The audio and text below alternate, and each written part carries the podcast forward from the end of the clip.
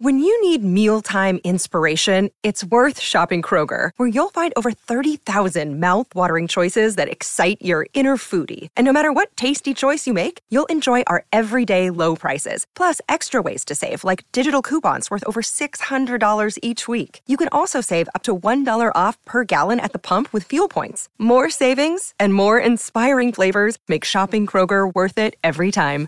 Kroger, fresh for everyone. Fuel restrictions apply.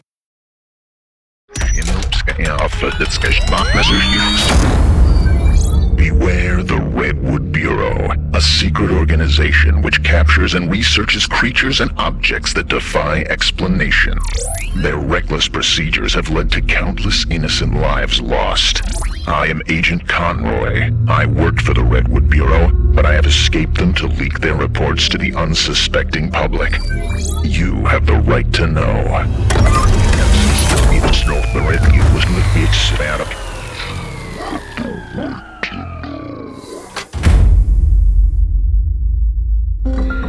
Redwood Bureau Phenomenon 1001 The Resurrection Rooms. RBP report 1001 initiated. Love can be a powerful and long enduring force that bonds two people together for the rest of their lives, but it can also be fleeting. Like a wavering campfire in the chill of the midnight hour, the smoldering coals of passion often need to be stoked with a caring thought, a kind word, or maybe even an adventurous deed.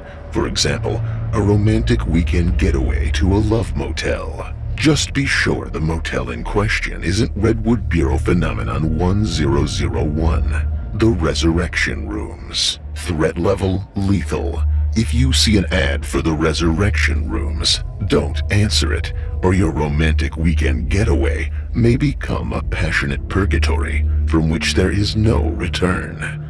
The following is testimony from one half of an estranged couple who managed to escape with their lives and sanity intact, but unfortunately, not their relationship. Sometimes, love is simply not enough in the face of unimaginable terror. Resurrection Rooms. She said, Something's not right. When I came to the hotel room with the last of our luggage. Somehow, a long weekend getaway needed at least three large suitcases and a cluttering of smaller bags. I dumped all of them on the pale pink blankets of our bed. I knew she would have found something wrong. She always did. Still, I wasn't going to give in to the temptation to argue. This weekend was for us to be an us again. I rubbed the bridge of my nose, making the heavy rose perfume of the room even more intrusive. I had told the receptionist what smell I wanted, imagining it the rose garden that had been our first date, where the smell of flowers was diluted by wind and my own poor choice of body spray. we used to laugh about those days, fresh out of college, when I still thought a heavy lathering of Old Spice drove the ladies wild. Though it turned out that all my girlfriends merely tolerated it. Josephine had been the first one to call me out on it, wrinkling her nose as she pulled me close in front of a grouping of damask rose bushes. Leaning up to my face, she whispered, Did you bring me here to hide the smell of your shitty aftershave? As I presumably stammered out something along all of the ums, she gave me a light kiss. It's a good thing you're cute. I tried to bring back the past gentleness as I approached her, staring out the window, sliding both hands to her shoulders to give a hug. What's wrong? I asked, trying to sound like it wasn't a big deal, that I hadn't tried to arrange everything, and yet still managed to screw it up. I'm not sure. She remained stiff against me, refusing to melt even an inch, even when she tried to keep her voice calm instead of rising up higher catching herself the same way I had earlier. It feels like there is something watching us. Then we can just close the blinds. I reached up, pulled down the drapes, and the setting sun was covered by thick pink curtains. Not out there, in here. She couldn't keep an annoyed snaps out of her words, and she angrily crossed her arms. I turned around, confused. In front of me was nothing but the room, the same one from the brochure, with just a touch of coldness that all hotel rooms had in person. the touch of coldness to remind you this wasn't home. There was the same giant bed, its red satin sheets shown off with a turned corner of the blanket, and the black swing dangling from the ceiling. That left little to the imagination for what it was meant for. A table set for two, with a vase of fresh cut roses sitting in the middle. A single lit candle sat on it, casting soft shadows. A white dresser with hearts carved into it. Too many mirrors for anyone's liking. No one else. Honey, I don't see anything.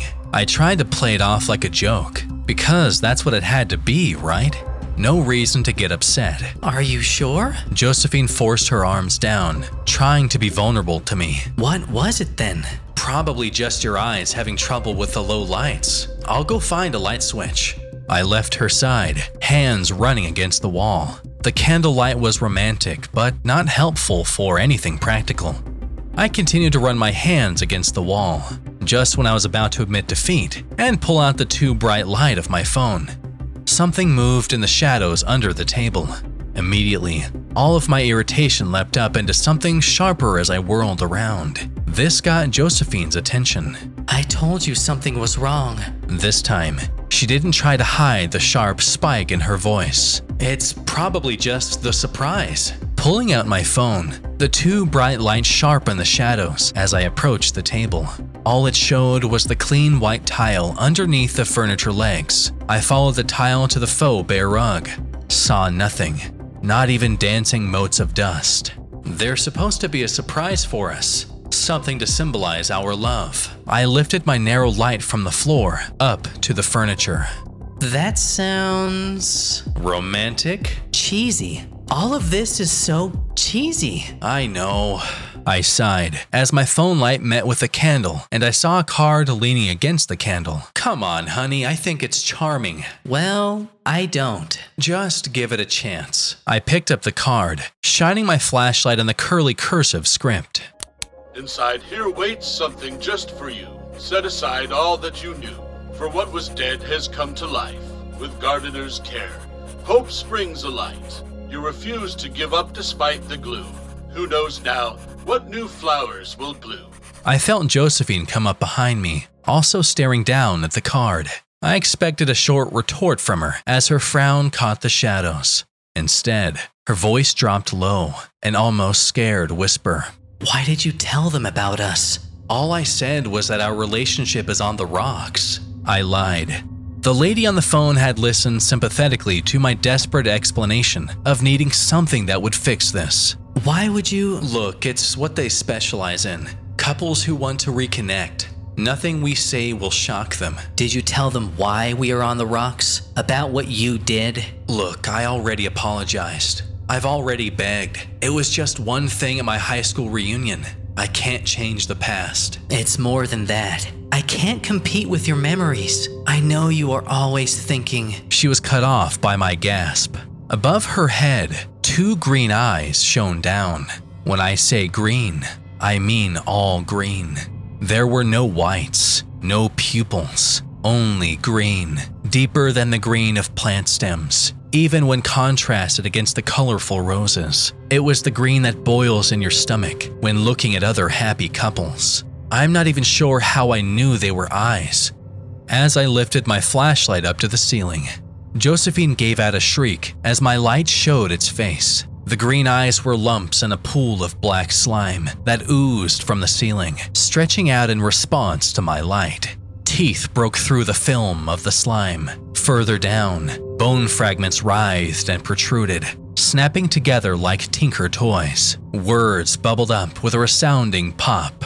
Back to What it was before. Josephine and I ran to the door. She was faster. Even from the few feet lead I had, she still shut up right next to me. She was well practiced from her morning jog. That I had always thought was just an excuse to get out of the house, to get some fresh air and get away from me and each other. Maybe I should have done the same. Maybe then we wouldn't be here, with her leaving me behind to be eaten by the monster on the ceiling. I stuck an arm out, feeling her thud against my elbow as I surged forward, the unsteady footfalls of her reeling back. I hit her in the stomach, knowing her weak spot. a small mass of old scar tissue from a teenage gallbladder surgery. The scar she always hid with one piece swimsuits and long shirts. I didn't even look back to see what happened after the surprised grunt and fall. There was no time. She wouldn't be down for long.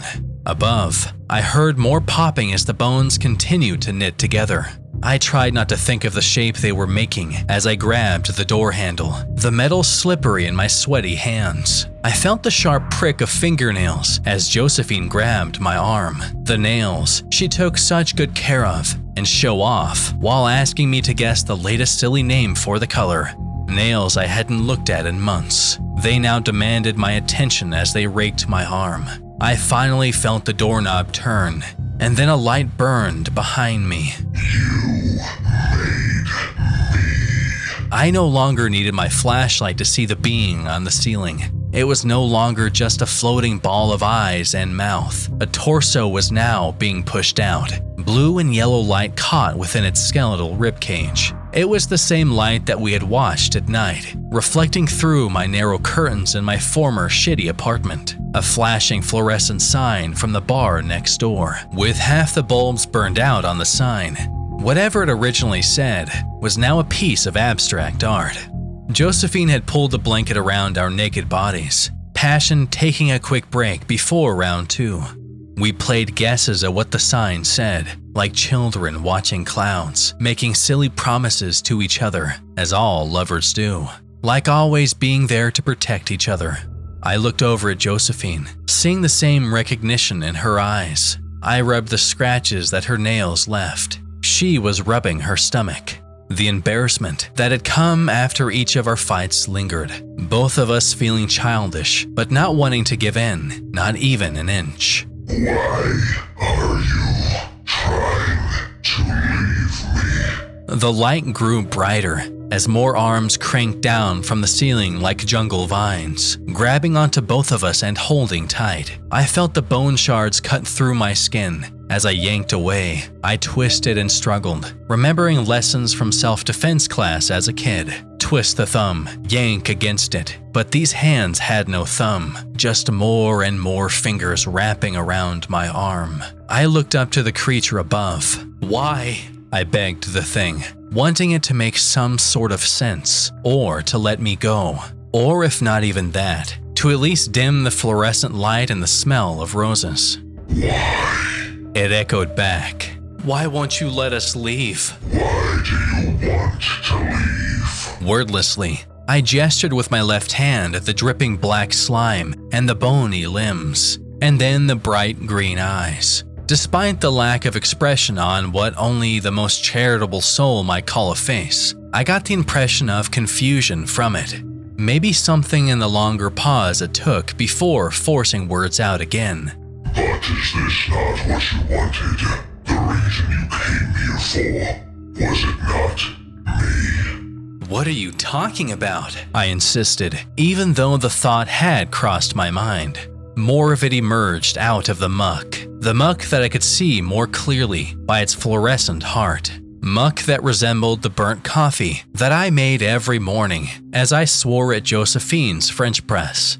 We would have the same conversation each time, Josephine asking if she shouldn't brew the coffee, as she was the one who had brought the French press into our household. After all, I insisted I could do it, and it was only fair since I got up earlier and worked at home. A conversation we used to have, because now she just returned from her jog each day, throwing a cup from the corner coffee shop into the trash. More things emerged from the muck stained brown, old concert tickets from when we still went out, when music was something we shared. Me sprawled on Josephine's lap, sharing an earbud, saying that she had to listen to this. Oh, wait, this one as well. A stuffed bear from a boardwalk. As Josephine lived out her childhood dreams of a date at the fair, me making a joke about her ass, she bent over with the rifle, one eye closed, her whole body tensed with energy waiting to explode. A locket found at a thrift store, given to Josephine for our first Valentine's Day. A locket she used to wear all the time, until the chain broke. All of that so long ago. When did we stop?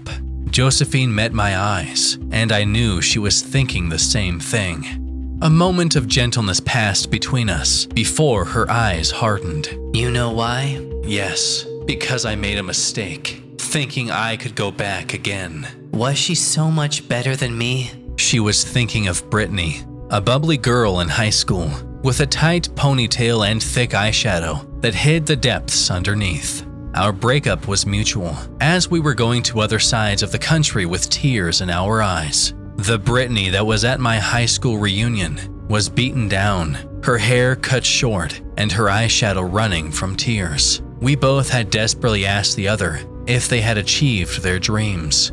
Before she leaned in, just wanting one more taste of youth. A taste before Josephine tore me away, her face red with warring embarrassment and fury. No, it was coming here. I think we both knew that things were over before I even kissed her. The bony hands tightened their grip on me as my gut recoiled at my own words. A part of me was still scheming, trying to think of the right words, or maybe the right gift, or something that would make this less final. No. The creature said above us, not loudly, but firmly, as if we couldn't argue.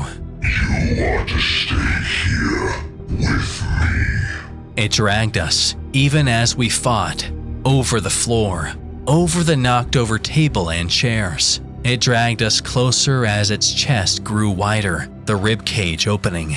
Beside the blazing heart, there were two holes, each sized perfectly for a person in a fetal position, with channels for their arms to reach to each other. One for me, accommodating the slight stoop in my shoulders, one for Josephine. Those walls would fit around the arches of my feet, around the unique curve of my twice broken pinky, a custom made glove. The rib cage would crash down on top of us, leaving us forever together, forever in suffocating darkness. I saw Josephine's eyes lit up, the same expression that made her bad at poker. She stopped struggling, pulling herself up into a half ball. The fingers lost control at the sudden ease, and she crashed into me even as I let my muscles relax, became dead weight. The thing lost control, dropping us. We scrambled up, arms around each other like the world's most desperate three legged race.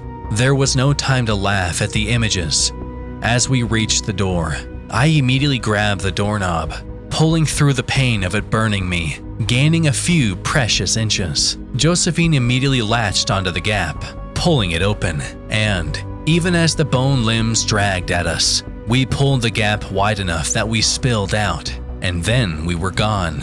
We raced down the corridor, careful not to bump into each other or slow each other down leaving the dim corridor and the shouts of the never before seen staff behind. And then we were outside, panting for breath as my fingers fumbled on the wheel. Josephine shoved the key into the ignition, and the wheels left twin tracks of rubber behind as we drove away as an us for the very last time. This episode is sponsored by June's Journey. What is horror to you?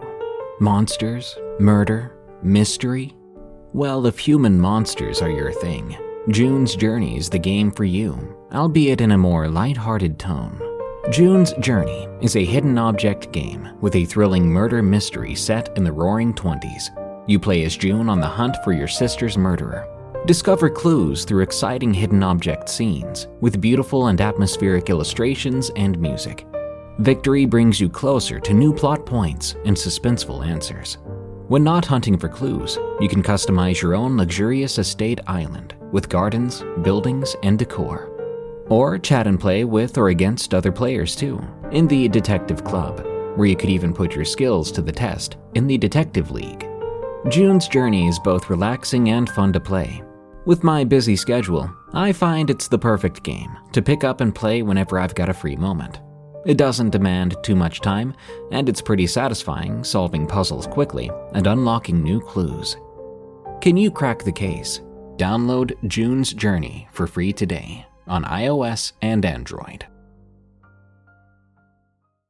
Our bodies come in different shapes and sizes, so doesn't it make sense that our weight loss plans should too? That's the beauty of Noom. They build a personal plan that factors in dietary restrictions, medical issues, and other personal needs so your plan works for you. Noom doesn't restrict or shame when you want to treat yourself. Their flexible program focuses on progress instead of perfection. You don't have to give up carbs or anything. And with their daily lessons, you can learn something new about your food choices every day. After just a few days of using the app, I learned how to recognize cues for overeating and how to choose the right foods to feel full. Stay focused on what's important to you with Noom's psychology and biology based approach. Sign up for your trial today at Noom.com. That's N O O M. Dot com and check out Noom's first ever cookbook, The Noom Kitchen, for a hundred healthy and delicious recipes to promote better living. Available to buy now wherever books are sold. The resurrection rooms are located in a so-called Love Motel, which was built in the early 60s near a major highway. These rooms were a gimmick that was dreamt up by the motel's proprietor. The goal was to fleece couples who were desperate to save their relationship for more money, paying almost twice the amount for a unit that was essentially the same as any other room in the motel. He also offered a special surprise that was supposed to be tailored to aid the couple's unique needs and situation. In reality, it was a cheap gift bag that included one of three styles of cards he had printed in mass for a discounted rate. The card would be inscribed with a short poem and a coupon for the breakfast buffet. The resurrection rooms proved to be a success until their existence caught the attention of a cult. The leader of the cult thought the gimmick's name would make the rooms an ironic place to perform their illicit rituals. For several weeks, the cultists profaned several of the resurrection rooms with rituals that involved sex magic and blood sacrifice. This debauchery culminated in the grisly murder of a member, a young woman who had recently defected after the leader attempted to take her as one of his many wives. Her heart was cut from her chest and symbolically burned. Later in the evening, the leader took a massive dose of mescaline and killed himself by sticking a knife into his own heart. According to the police report, he crawled over to lay beside the body of the defector before he died. After the discovery of the murder and subsequent trial, the proprietor of the motel attempted to reopen the resurrection units. But many guests complained of strange noises and an inexplicable feeling of being watched. After two different couples disappeared from one of the desecrated rooms, leaving all of their possessions and vehicles behind, another investigation was launched but it only led to a bunch of unanswered questions and a sinister quote from the lead investigator, an FBI agent with 20 years of experience in searching for missing persons. After he was asked by his superiors to stay the night in one of these rooms with his wife, the agent was quoted as saying, Hell no, I, I wouldn't do it for $10 million. Can't really say why. There's something very strange about those rooms. You can feel it. No, there's no damn way I'd stay in one of them. I don't care what anybody thinks about that. If you want to conduct yourselves a little experiment, go ahead and stay there with your own wives. See if you're still there in the morning. The FBI discreetly handed the case over to Redwood Bureau, who launched an immediate effort to have the motel shut down for violations of the fire code. Once the proprietor was forced to close his doors, they acquired the property through an auction and began to conduct their own investigation. Using ads that claimed discounted rates for struggling couples, they soon discovered the cultists had inadvertently called forth an entity which thrives on misery created by longings of the heart. It will claim the quarreling lovers as its own and reunite them forever within its own inhuman jealousy, where they will presumably rot for an eternity. At this time, Redwood Bureau is still advertising these rooms on social media through targeted ads. If you see one, do not respond, or your relationship problems just might end up getting a whole lot worse. RBP report 1001 deactivated. I'm Josh Tomar, host of Redwood Bureau. Thank you for listening. Redwood Bureau is a horror fiction podcast and part of the EerieCast podcast network. For more dreadful terrors, follow Redwood Bureau on Spotify and iTunes, and check out our other podcasts like Unexplained Encounters and Freaky Folklore on your favorite podcast platform. You can find me on Twitter and Twitch under username Tomamoto, T O M A M O T O, and my voiceover is featured in a wide variety of your favorite video games, anime, and other animated shows. Until next time, don't forget, this world is a strange one.